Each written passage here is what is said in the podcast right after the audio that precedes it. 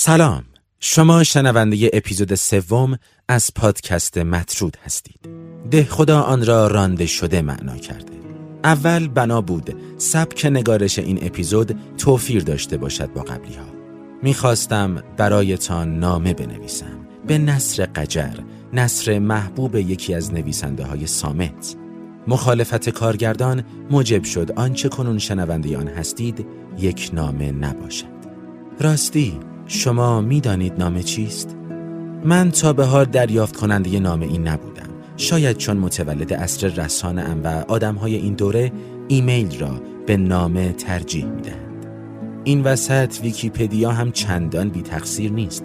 زیل نامه نوشته یک وسیله ارتباطی سنتی برای ارتباط میان دو شخص یا گروه است و برای آدم های هم اصر من مدرن بودن ارجحیت دارد بر سنتی بودن.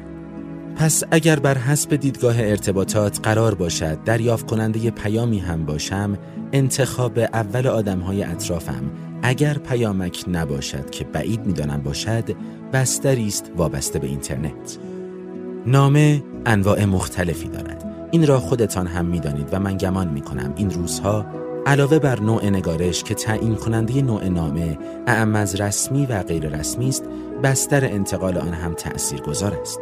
فلمسل نمی شود که برای ارسال رزومه از بستر غیرقانونی مثل تلگرام استفاده کرد. باید رفت سراغ ایمیل کارفرما.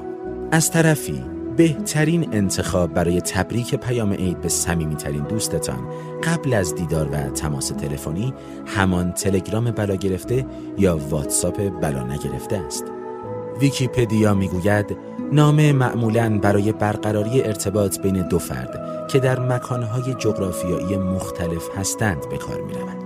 ویکیپدیا شاعر یا نویسنده نیست که کلماتش را زرورق کند برای ما. من تعبیر کافکا را ترجیح می دهم وقتی در یکی از نامه هایش به ملینا نوشت نامه تقریبا یک دیدار است. امروز و در عصر ارتباطات تصور دیدار بودن نامه دشوارتر از گذشته است. فیلم دزد عروسک ها را دیده اید؟ در سکانس آغازین ما شاهد یک پستچی هستیم. سوار بر دوچرخه. صدای چرخش چرخهای دوچرخه و زنگی که یحتمل از آن آویزان است دلهوره ای مشابه دلهوره شیرین پیش از دیدار به قلب آدم منتظر می اندازد. نامه دارم؟ ندارم؟ اگر دارم این بار چه نوشته؟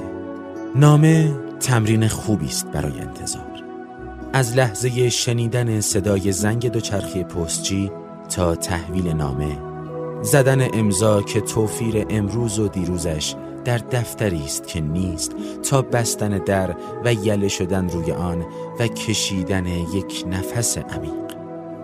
حسش می کنید قلبتان به تپش افتاده.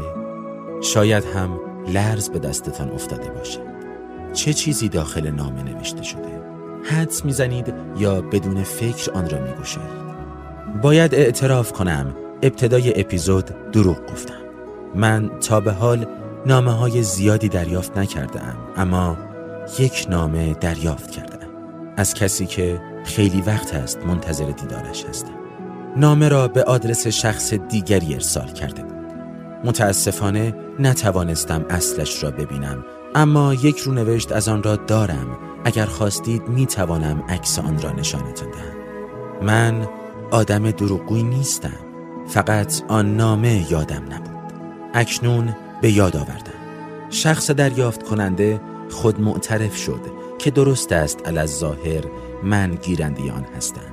اما مخاطب نامه فراتر از من است. انگار که جمعی مورد خطاب قرار گرفته باشد. نامه چنین آغاز شده بود. به نام خداوند بخشنده مهربان. سلام بر شیعیان ما که در امر انتظار ثابت قدمه و اما بعد. اگرچه طبق خواست خدا که به صلاح ما و شیعیانمان است در جایی دور از مکانهای ظالمان منزل کرده ایم.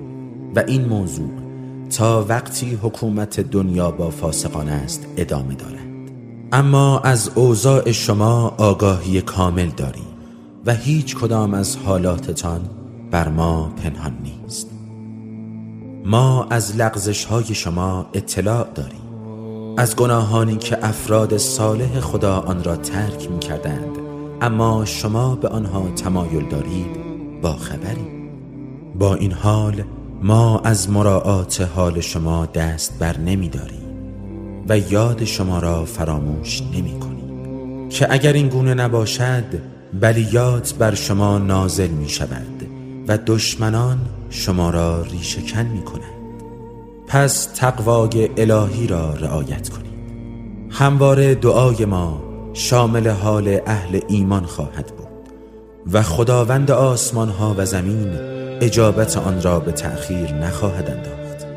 پس دلهای دوستان و اولیای ما باید به آن اطمینان داشته باشد و بدانند که از آسیب و زیان دشمنان در امان خواهند. اگرچه سختی های هولناک آنها را بترساند.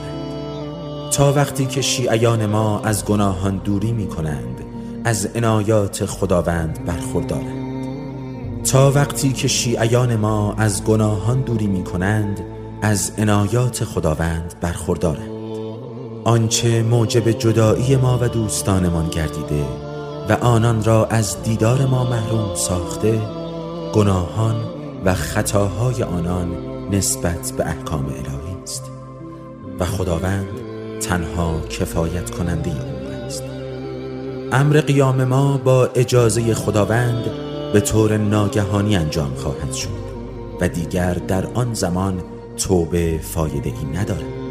اوامر و نواهی ما را متروک نگذارید و بدانید علا رغم کراهت و ناخشنودی کفار و مشرکان خداوند نور خود را کامل می کند همکنون در قله های کوه و در بیابان های تاریک ظلمانی و صحراهای بی آب و علف که البته برای شما پوشیده است برایتان دعا می کنم پس هر کدام از شما باید کاری کند که به محبت ما نزدیک شود و از کاری که ما را ناراحت می کند دوری نماید.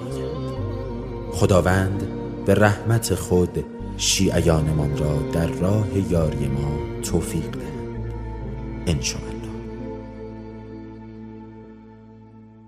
دیدید جمعی مورد خطاب قرار گرفته بودند؟ نگارنده شخص مهدی نامی است که امام شیعیان است. برای دیدن محتوای آن کافی است به گوگل مراجعه کنید. نامه در دسترس همگان قرار دارد. راستی شما چه چیز را ترد کرده اید؟